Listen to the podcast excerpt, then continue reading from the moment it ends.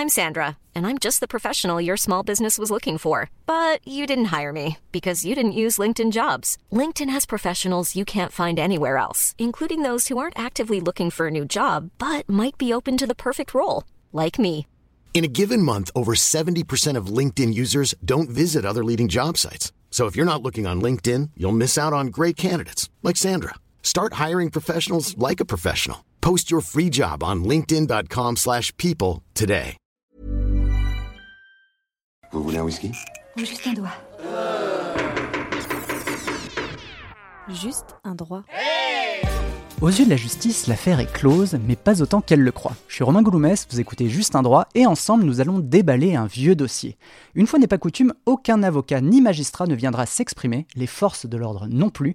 Aujourd'hui, les micros de Juste un droit sont réservés à deux journalistes indépendantes. Émilie Denêtre et Adèle Imbert signent une série audio d'investigation intitulée 1000 degrés. Divisée en 10 chapitres, leur enquête s'enrichit d'un nouvel épisode chaque semaine depuis le lundi 6 mai. Une enquête sur quoi, me direz-vous? L'affaire Massé. Alors comme les faits datent un peu, laissez-moi vous rafraîchir la mémoire. Le 16 décembre 1994, à Portet-sur-Garonne, Joseph et Dominique Hernandez sont grièvement brûlés dans l'explosion d'un colis piégé adressé à leur entreprise. Les soupçons de la police se portent immédiatement vers Daniel Massé. Entre lui et les Hernandez, les relations sont plus que tendues sur fond de différents financiers et d'empoignades musclées. Daniel Massé sera acquitté en première instance avant d'être condamné à 25 ans de réclusion criminelle.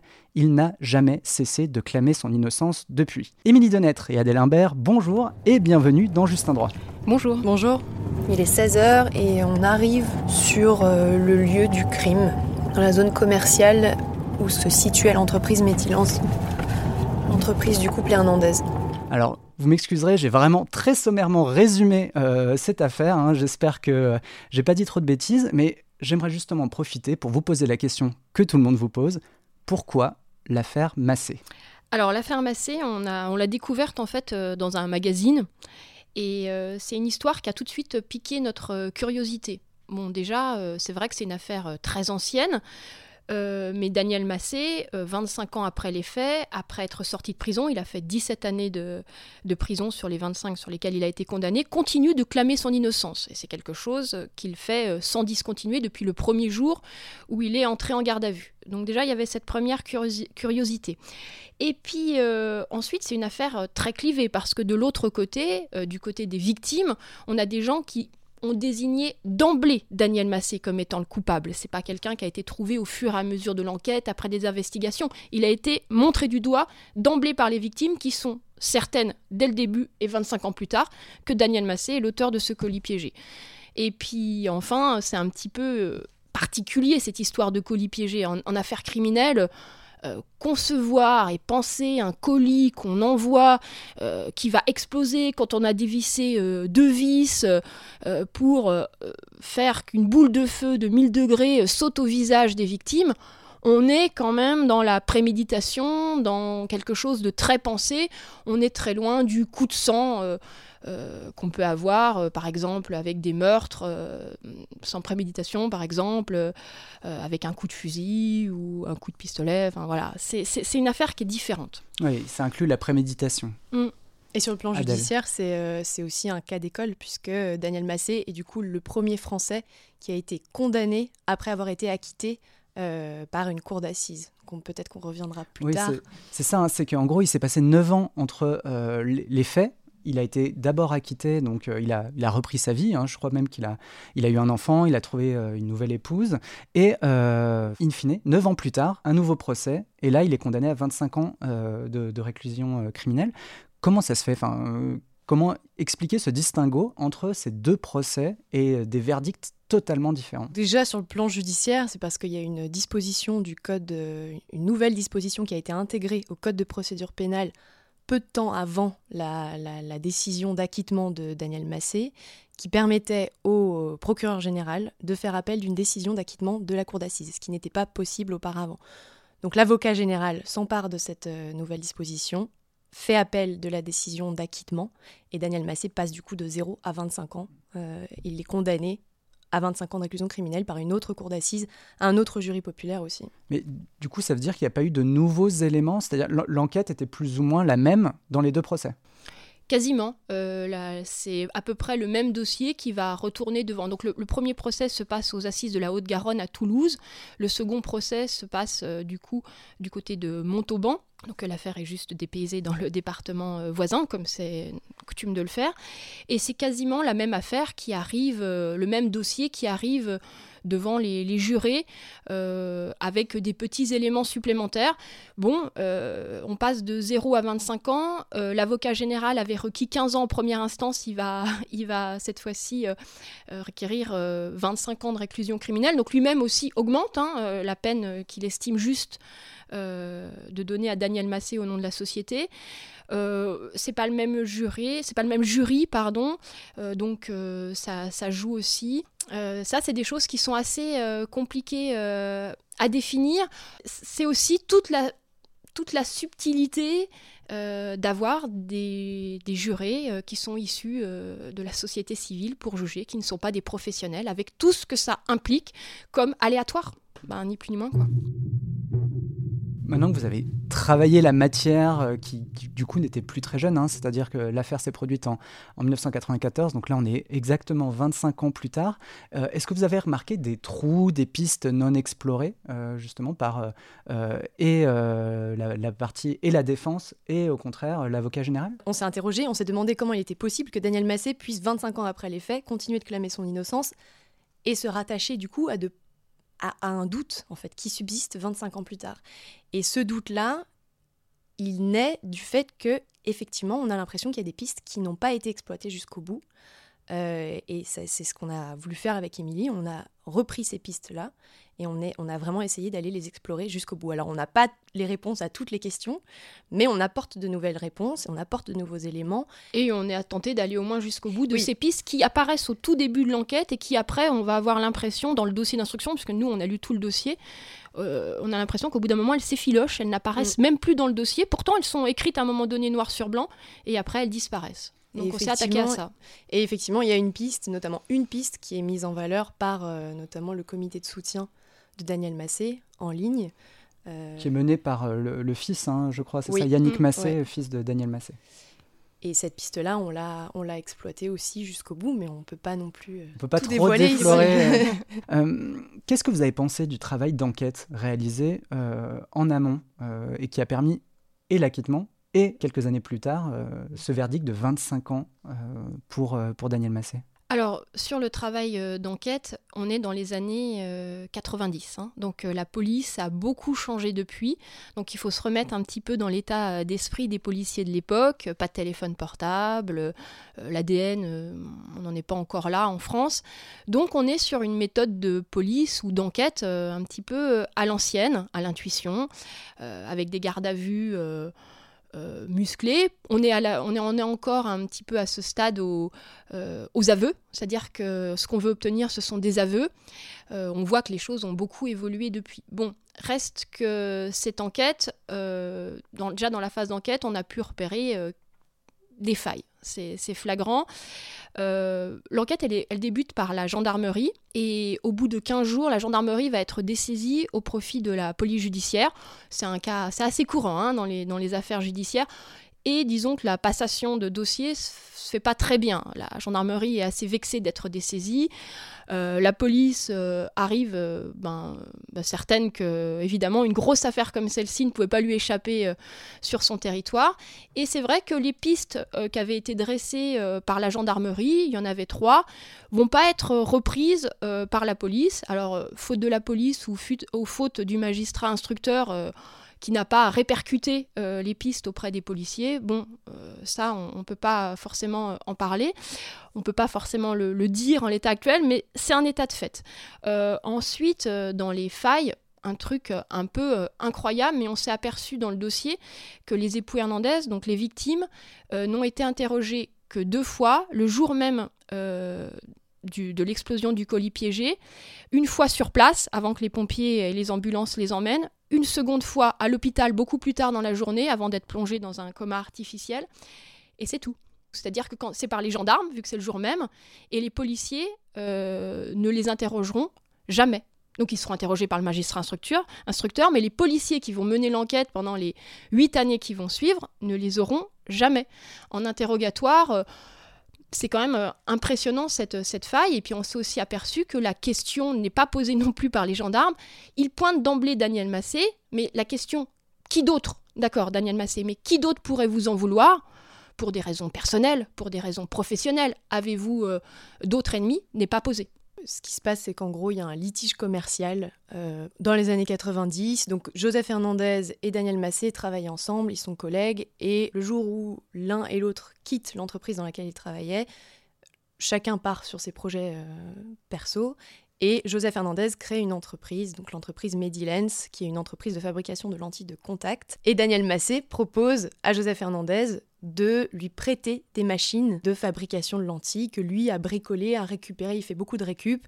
Il a récupéré des, machines à des salons de salons d'opticiens, euh, salons de l'optique. Il a bricolé ces machines et il lui propose de lui faire un contrat de prêt de ces machines. C'est lui-même qui rédige le contrat de prêt des machines à la main. On a le, on a le contrat de prêt dans, notre dossier. Et on s'aperçoit qu'en fait, le contrat est mal rédigé.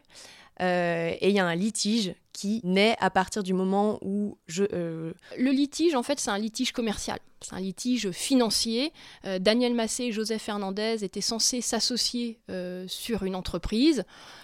C'était prévu, ça a duré un petit peu, et au moment où les choses doivent se faire, bah patatras, ça se fait pas. Ils sont plus d'accord, ils sont plus d'accord sur les parts qu'il faut donner, ils sont plus d'accord sur le poste que Daniel Massé pourrait tenir dans l'entreprise de Joseph Fernandez. Ils se disputent fortement un, samedi matin euh, de mars 94 et ça se finit sur une belle engueulade avec euh, un litige financier puisque du coup euh, Daniel Massé dit à Joseph Fernandez bah moi je t'avais prêté des machines pour que ton entreprise soit lancée, du coup tu m'intègres pas à ton entreprise donc maintenant tu vas me payer mes machines et ça vaut 50 000 francs de l'époque.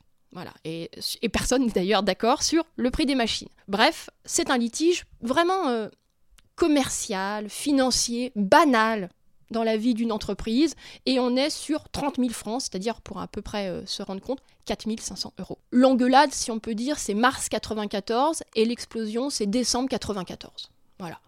Et donc, c'est d'ailleurs pour ça que les époux Hernandez font immédiatement le lien, parce qu'il n'y a que quelques mois qui séparent euh, l'engueulade de, de l'explosion. En parlant de l'explosion, Adèle, est-ce que tu peux juste nous, nous préciser, euh, c'est un colis, c'est ça qu'ils reçoivent devant euh, leur local d'entreprise, c'est ça hein?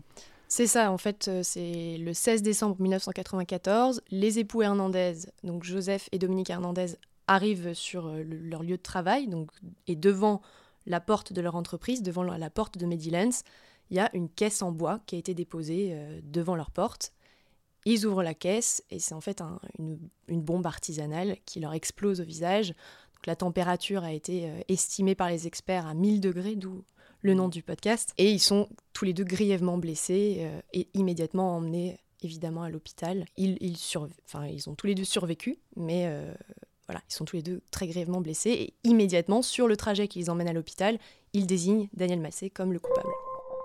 Vous me donnez une excellente transition. On a parlé un petit peu du cas euh, Massé. On va maintenant parler du travail que vous, vous avez fait, donc un travail de contre-enquête, euh, une vingtaine d'années après euh, les faits.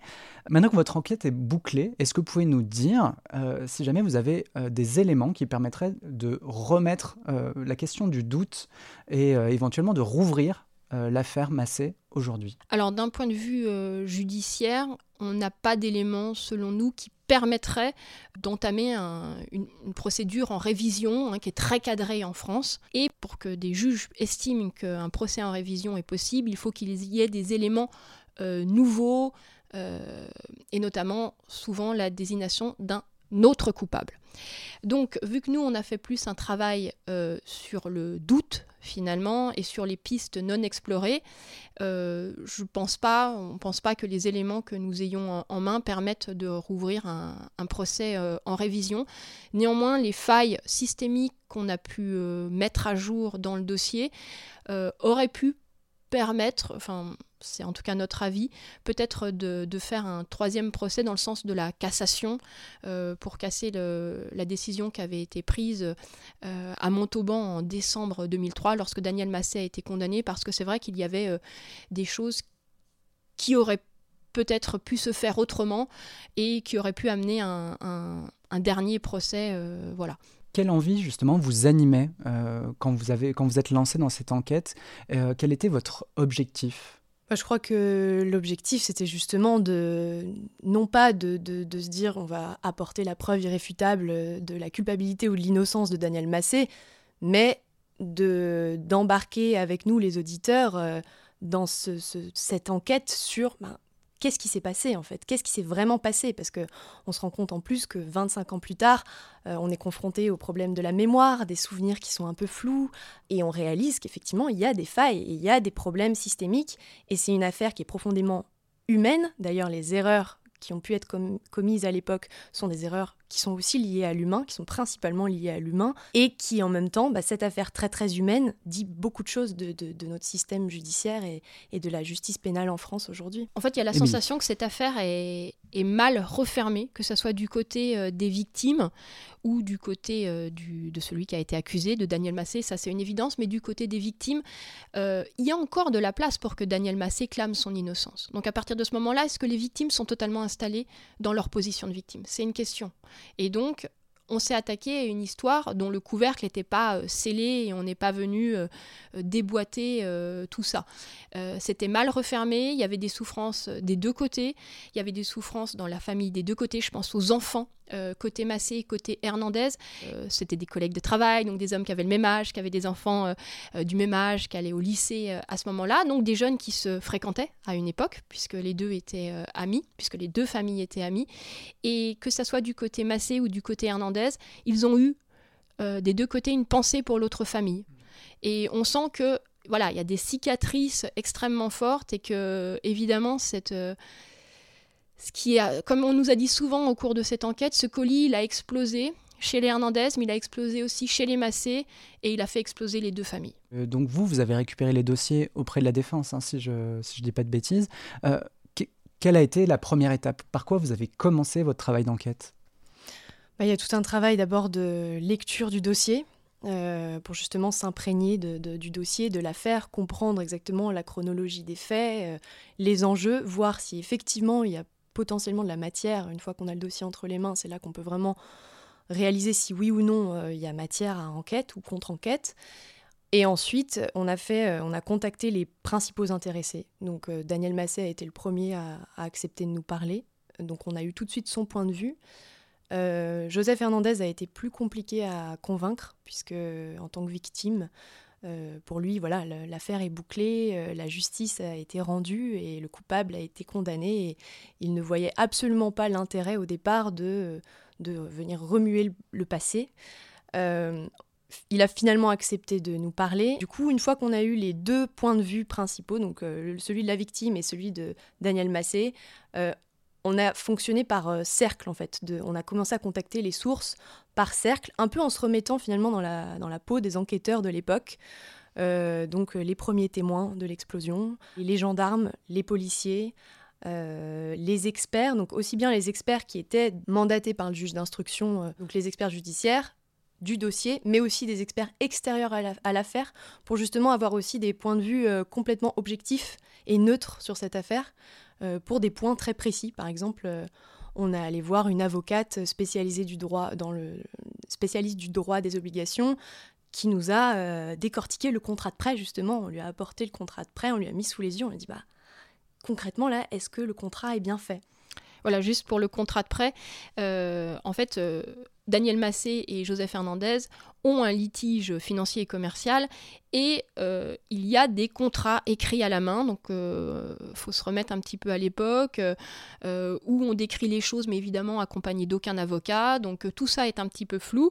Et c'est sur cette matière-là, en fait, que les sentiments d'injustice peuvent naître, que les incompréhensions sont nées, et nous, on est allé mettre, donc c'est le mobile, entre guillemets, hein, euh, c'est bien là-dessus que les enquêteurs se sont appuyés, et donc on a amené ce contrat à une avocate pour qu'elle nous dise ce qu'elle en pensait et comment ça avait été rédigé, est-ce qu'il y avait euh, malice, est-ce qu'il y avait quelqu'un qui était euh, lésé, est-ce qu'il y avait quelqu'un qui avait voulu arnaquer l'autre, et ça nous a aussi apporté un petit peu de hauteur, puisque ça c'est un travail qui n'avait pas forcément été fait.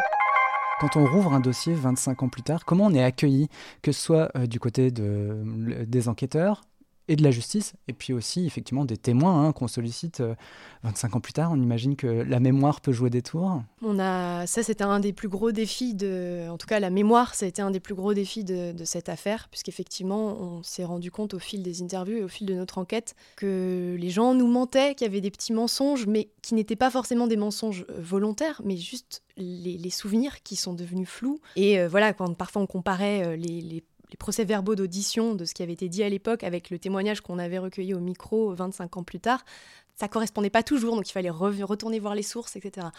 En ce qui concerne l'accueil, euh, on a plutôt été bien accueillis. On n'a jamais, enfin toutes les personnes ont, pratiquement toutes les personnes ont accepté de nous parler.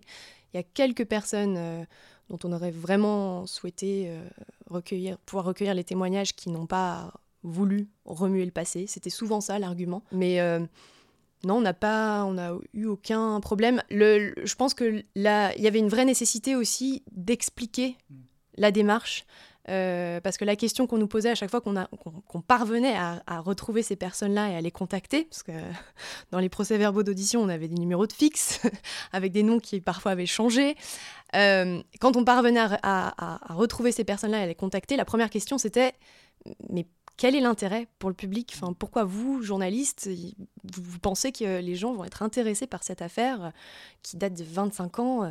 Donc il y avait vraiment une démarche de... Voilà, il fallait expliquer notre démarche euh, et, et, voire réexpliquer à plusieurs reprises parce que il y a eu certains moments de doute de certaines de nos sources qui s'étaient complètement livrées, complètement lâchées et à un moment, à un moment donné, on ne sait pas pourquoi, il y a un coup de téléphone, il me dit mais je suis plus très sûre, est-ce que est-ce que vous pouvez me réexpliquer comment va être utilisé mon témoignage?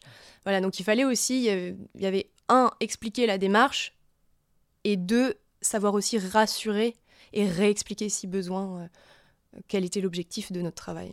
Émilie? Du côté des, victimes, c'est nécessairement plus compliqué euh, à entendre cette, euh, cette démarche. Donc effectivement, c'est surtout de ce côté-là qu'il a fallu qu'on explique notre travail. Et ce qui a été très important pour nous, c'est de le faire euh, avec éthique. Joseph et Dominique Hernandez sont victimes, quoi qu'il arrive. Et il faut que ça soit extrêmement clair. Et on a essayé de travailler pour de travailler dans notre podcast pour que ça soit une évidence. Et c'est pas parce que nous cherchons à aller explorer des pistes non terminées qui gênent, qui gênent aujourd'hui la cicatrisation de cette affaire, qu'elles ne sont pas des victimes. Est-ce qu'elles ont subi quitter sa maison pendant plus d'un an pour faire des soins, ne plus être avec euh, ses enfants, arrêter complètement sa vie. Ça, c'est quelque chose qui n'est pas euh, imaginable, euh, concevable. voilà. Donc ça, c'était très important pour nous de leur conserver, quoi qu'il arrive, ce statut de victime et que ce soit une évidence. Et elles ont une certitude. donc Joseph Hernandez a une certitude qu'il porte depuis le début. Sa femme est décédée depuis, mais d'un cancer. Mais le couple a tout de suite eu une certitude c'est la leur, on ne peut pas leur enlever. Euh, néanmoins, on est allé travailler sur les pistes qui n'avaient pas été explorées, mais ça n'enlève rien à ce qu'ils ont vécu et à ce qu'ils pensent. Adèle. Et ce sont aussi des personnes, enfin en tout cas en ce qui concerne Joseph Hernandez, on est dans une affaire où la victime est vivante.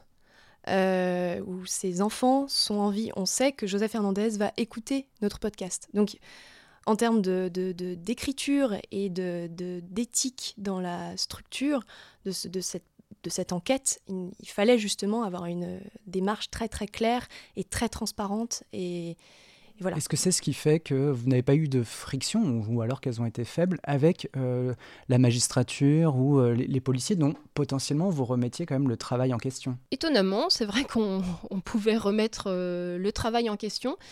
Mais finalement, je pense que ça, c'est le temps qui nous a aidés. C'est-à-dire que euh, certaines des personnes qui ont écrit euh, les rapports, euh, qui, étaient dans l'enquête, le temps a beaucoup passé, donc ce n'est plus à vif. Donc cette démarche leur paraissait pas forcément négative. Ils étaient contents d'en reparler. Peut-être pour certains d'ailleurs sur des, ce qu'ils avaient fait comme travail. Donc on a plutôt été bien accueillis côté magistrature et côté enquêteurs et c'est vrai qu'ils auraient pu penser ça, mais c'est pas forcément le cas et c'est euh, effectivement un peu étonnant.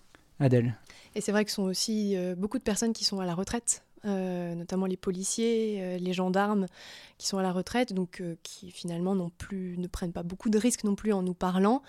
Et moi, j'ai eu aussi le sentiment que, que ça leur faisait du bien aussi de, de, reparler de cette affaire-là, parce qu'on se rend compte dans toutes nos interviews, dans tous nos entretiens, que c'est une affaire qui a vraiment marqué euh, toutes les personnes qui ont travaillé dessus et les personnes impliquées dans cette affaire. Et on se rend compte que oui, il y, y a, quelque chose, un goût d'inachevé peut-être, dont certaines personnes avaient besoin de parler. Mais euh, c'est étonnant qu'on parle de ça parce que en faisant mes recherches, j'ai pas eu l'impression qu'il y avait eu énormément euh, de couverture médiatique euh, des différents procès. Moi, j'ai découvert évidemment cette affaire avec vous en travaillant sur cette émission, mais c'est vrai qu'il y a très très peu d'articles qui ont suivi les différents procès de Daniel Massé. Oui, c'est assez étonnant parce que pourtant le le, procédé même du colis piégé aurait dû, entre guillemets, intéresser et susciter euh, des articles. Alors on est euh, en 94, il est du coup après euh, mis en détention préventive en 95. La France est à ce moment-là aux prises avec des attentats terroristes du GIA. Donc peut-être que c'est pour ça que cette affaire-là est passée à l'as. Et après, ça revient en procès en 2002 puis en 2003. Est-ce que le temps a beaucoup passé, que cette affaire intéresse moins? Euh, et peut-être aussi parce que du coup, il y avait un coupable qui était euh, désigné euh, dans le dossier d'instruction et voilà, peut-être que ça, ça mettait peut-être moins d'enjeux. Et c'est peut-être pour ça qu'il n'y a pas eu une couverture médiatique nationale. Ça a été couvert hein, au niveau local par la dépêche du midi. On a pu rencontrer le journaliste et c'était extrêmement chouette d'avoir ces impressions. mais c'est vrai qu'on pouvait imaginer que ça soit une affaire comme voilà qu'on puisse retrouver euh, dans des JT euh, nationaux, et c'est pas forcément le cas. Vous pouvez me dire un peu comment vous êtes organisé, parce que c'est un travail de, plusieurs mois, comment vous êtes réparti les tâches, si vous, avez, si vous êtes entouré de, conseillers, d'avocats, ce genre de choses. Tout à l'heure, on, évoquait le fait que vous aviez effectivement sollicité euh, une avocate spécialiste dans les, obligations et donc dans la, rédaction des contrats. Bah en fait, déjà pour la prise du dossier. J'ai commencé par la requête en révision, c'est-à-dire que j'ai commencé par les arguments de la défense et Adèle a commencé par le dossier. Et après, on a inversé. Ce qui fait que, ce qui fait que ça, assez, euh, ça a donné des échanges assez amusants d'ailleurs, parce que du coup, moi j'avais tous les arguments de la défense, elle avait un dossier qui était à charge, et après on a réinversé, donc c'était assez drôle de, de, pouvoir revenir sur certains arguments et puis euh, de faire dans un sens et puis dans l'autre. Ensuite, pour euh, le travail de contact des sources, souvent, c'est moi qui prends plus euh, en charge le contact des sources, euh, sachant qu'après, en termes d'explication, c'est souvent Adèle qui prend le relais. Voilà, on a chacune un petit peu nos spécialités.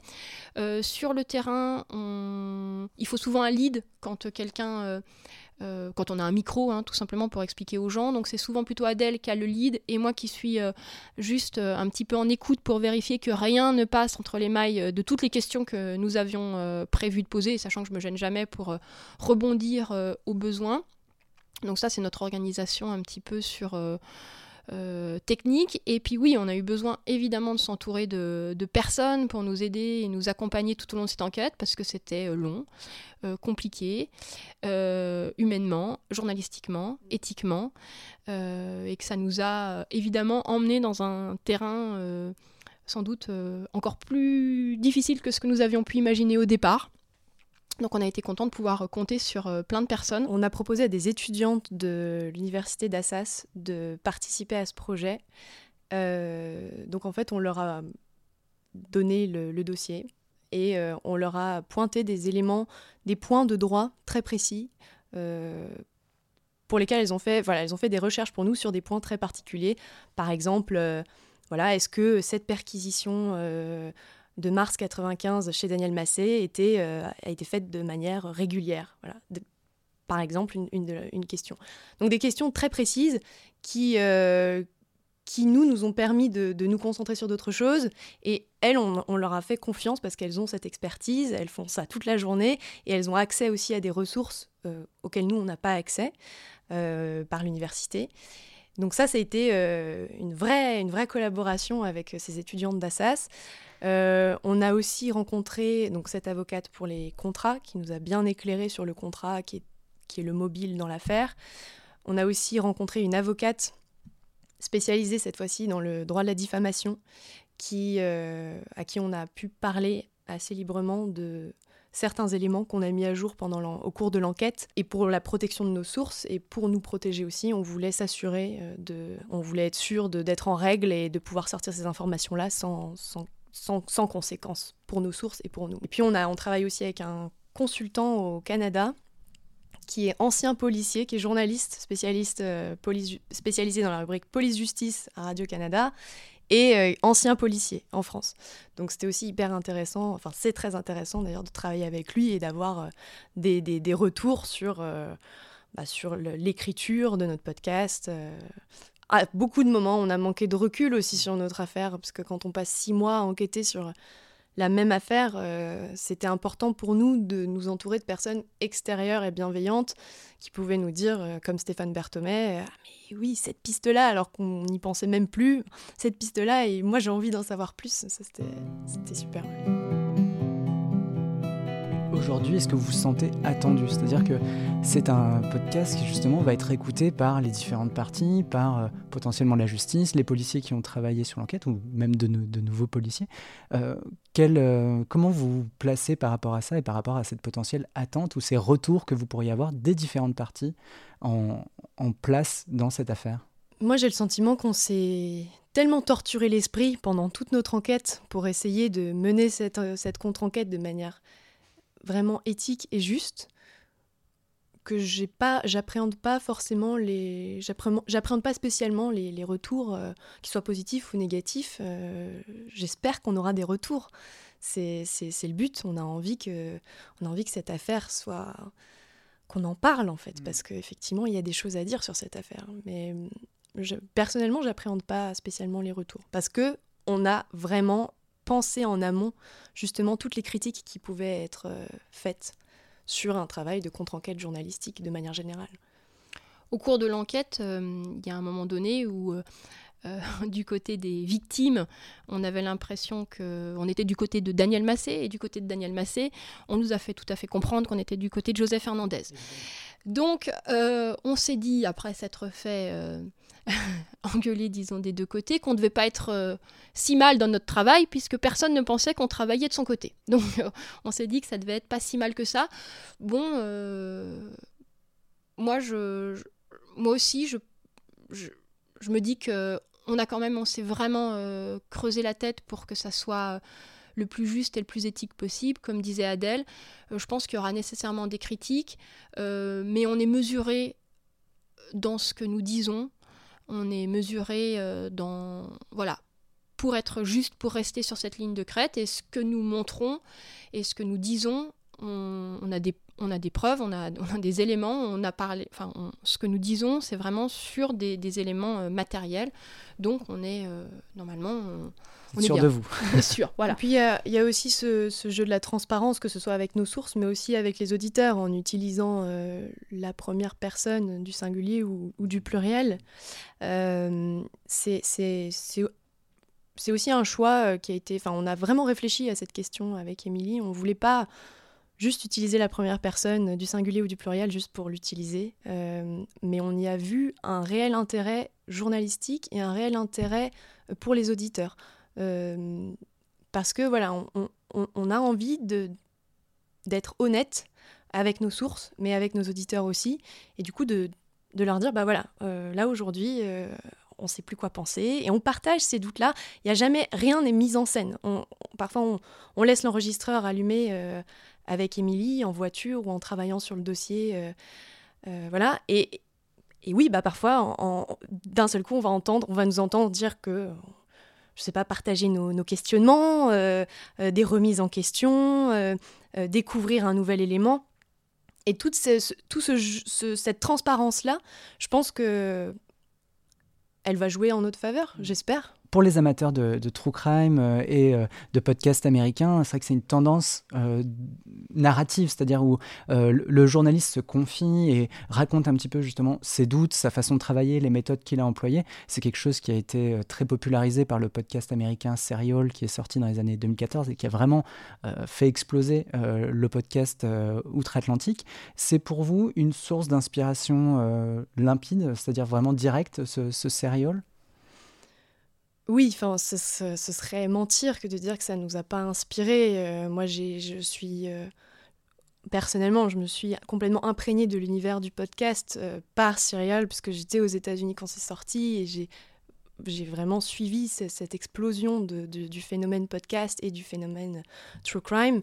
Euh, après, je pense qu'on a, réussi, en tout cas, on a essayé d'imaginer, quand euh, je suis rentrée en France, on a essayé d'imaginer ce qu'on appelle entre nous, en tout cas pour l'instant, euh, l'investigation narrative, avec cette idée d'allier nos expertises sonores, nos expertises d'écriture, nos expertises d'enquête aussi, et de créer quelque chose voilà, de, qui sort un peu du lot. On ne sait pas encore comment ça va être perçu ni reçu, mais c'est l'idée de, de dévoiler des éléments journalistiques, d'apporter des éléments d'enquête euh, qui sont issus d'une réelle enquête journalistique, pure et dure, euh, et d'y associer des éléments et des techniques euh, de scénaristes mm. pour voilà, la, la, raconter comme une histoire. Mais c'est vrai que si c'est une inspiration, on a aussi réfléchi à ce qui nous intéressait le plus dans ce que Serial a fait et ce que nous, on avait envie de faire et ce qui nous parle en tant que journaliste. Donc s'il y a des choses communes, par exemple comme le fait de dévoiler euh, euh, les coulisses ou d'utiliser le jeu, euh, on est aussi sur une patte à nous qu'on essaye de développer. Et, mm, par exemple, on a deux voix et il n'y a pas seulement une seule voix parce qu'il se trouve que nous, l'enquête, on l'a fait à deux. Donc on assume deux voix de femmes qui sont pas exactement pareilles mais qui vont alterner. Euh, il y a des choses qui sont différentes aussi dans la place donnée à la réalisation, puisqu'on a un réalisateur qui s'appelle Vincent Guillot, qui nous a composé toute la musique euh, du podcast et qui existe vraiment un peu comme un personnage d'ailleurs, parce apparaît à un moment donné aussi dans le podcast, parce qu'on lui a parlé de tout ce qu'on faisait et, il s'est inspiré de tout ce qu'on lui racontait, de nos voyages, de nos interviews pour créer sa musique, et puis il nous reposait des questions, euh, ne connaissant pas toute l'affaire, qui nous demandait de, justement de, de retravailler certains points. Et il y a une forme de poésie euh, dans, le, dans le podcast qui fait partie de l'univers euh, de Vincent et puis euh, des choses aussi, ça vous allez le découvrir au fur et à mesure, mais un petit peu abstraites qui font partie d'une réflexion sur comment nous on a vécu l'enquête et on a essayé de faire des parallèles. pas philosophiques, mais presque. Ça, il n'y a pas forcément dans Serial. Ça, c'est parce que ben, nous, on s'est beaucoup creusé la tête sur cette enquête et on avait envie que cette complexité et tout ce qu'on a vécu pendant ces neuf mois d'enquête euh, arrive en, épaisseur mmh. euh, dans un podcast. Voilà. J'ai une dernière question. À quel moment vous avez euh, estimé que vous aviez bouclé votre enquête? Qu'est-ce qui, qu'est-ce qui a déclenché ça chez vous que vous avez dit, bon, on a fait le boulot, maintenant il reste, entre guillemets, plus qu'à scénariser, monter et de faire des interviews? Est-ce qu'on a bouclé l'enquête? On est quand même retourné plusieurs fois. On est allé, on est retourné plusieurs fois à Toulouse. On a vu, revu nos sources. Euh, et je pense qu'au bout d'un moment, quand euh, on a eu l'impression d'avoir euh, interrogé toutes les sources possibles, voire un peu insisté pour certaines sources qui avaient refusé de nous parler, et à partir du moment où on avait aussi le sentiment qu'on avait fait le travail qu'on avait qu'on pouvait avec la matière qu'on avait et le sentiment d'être allé au bout des pistes aussi qu'on voulait explorer. Je pense que là, on s'est dit, bon, ben, il faut qu'on attaque euh, le montage, l'écriture, parce qu'on a 10 épisodes à sortir et qu'il reste plus beaucoup de semaines. Mais on est encore en train d'écrire les derniers épisodes. Donc, euh, peut-être que quand les premiers épisodes vont sortir, ça va déclencher des choses. Si certaines de nos sources écoutent le podcast, peut-être peut que des sources qui jusqu'à présent ont refusé de nous parler euh, vont se dire que ça vaut le coup peut-être de nous de, témoigner. Donc ça peut peut-être changer un peu la fin, on ne sait pas, on laisse les portes ouvertes. On a tout dit, la suite de l'enquête, vous la découvrirez en même temps que moi, c'est-à-dire ben, en écoutant 1000 degrés. Depuis le 6 mai, un nouvel épisode est diffusé chaque semaine sur les applications de podcast euh, de votre choix. Voilà qui nous fait, je crois, hein, un deuxième feuilleton haletant avec Game of Thrones. Émilie Denêtre et Adèle Imbert, merci beaucoup de vous être prêtés au jeu de l'interview. Quelque chose me dit qu'on devrait assez vite euh, entendre parler de vous, puisque avec 1000 degrés, hein, c'est votre première production euh, au sein de Insider Podcast, votre studio de production, un studio qui est consacré à l'enquête, mais aussi à la fiction, donc un tout, euh, autre domaine. Qu'est-ce que vous pouvez nous en dire rapidement? Insider Podcast, c'est donc euh, effectivement un studio que l'on vient de créer, on vient de lancer avec Émilie, et on va se spécialiser dans ces deux branches, euh, les, podcasts d'enquête, dont 1000 degrés est le premier, et les podcasts de fiction, et on a déjà une ou deux idées en cours de route, une idée notamment pour une prochaine enquête et une idée pour une fiction qui sera une première fiction. En fait, l'investigation et la fiction ont, des points communs. Et la fiction est une soupape de sécurité pour les journalistes d'investigation. Et certains des personnages euh, qu'on peut rencontrer peuvent nous inspirer. Et certaines scènes euh, qu'on n'aurait pas osé écrire en fiction existent dans la réalité. Et euh, les deux euh, dans deux branches différentes, hein, bien entendu, euh, permettent justement de nous redonner du, du, souffle et, nous permettent justement aussi euh, d'ouvrir encore plus notre vision. Et je trouve que ça va vraiment, c'est ces deux domaines qui vont très bien ensemble. Ouais, la dureté du réel et le fictionnel. C'est ça, ce sont deux univers qui se marient très bien et, et on va aussi produire en, en anglais. ça, c'est aussi une une des particularités d'Insider Podcast. On va surveiller euh, vos travaux. Alors juste un droit, leur série, c'est fini. Vous pouvez reprendre une vie normale et mettre vos oreilles au repos.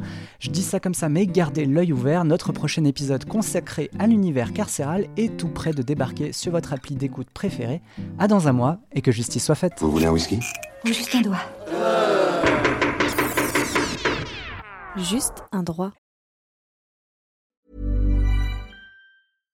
Hi, I'm Daniel, founder of Pretty Litter. Cats and cat owners deserve better than any old-fashioned litter. That's why I teamed up with scientists and veterinarians to create Pretty Litter.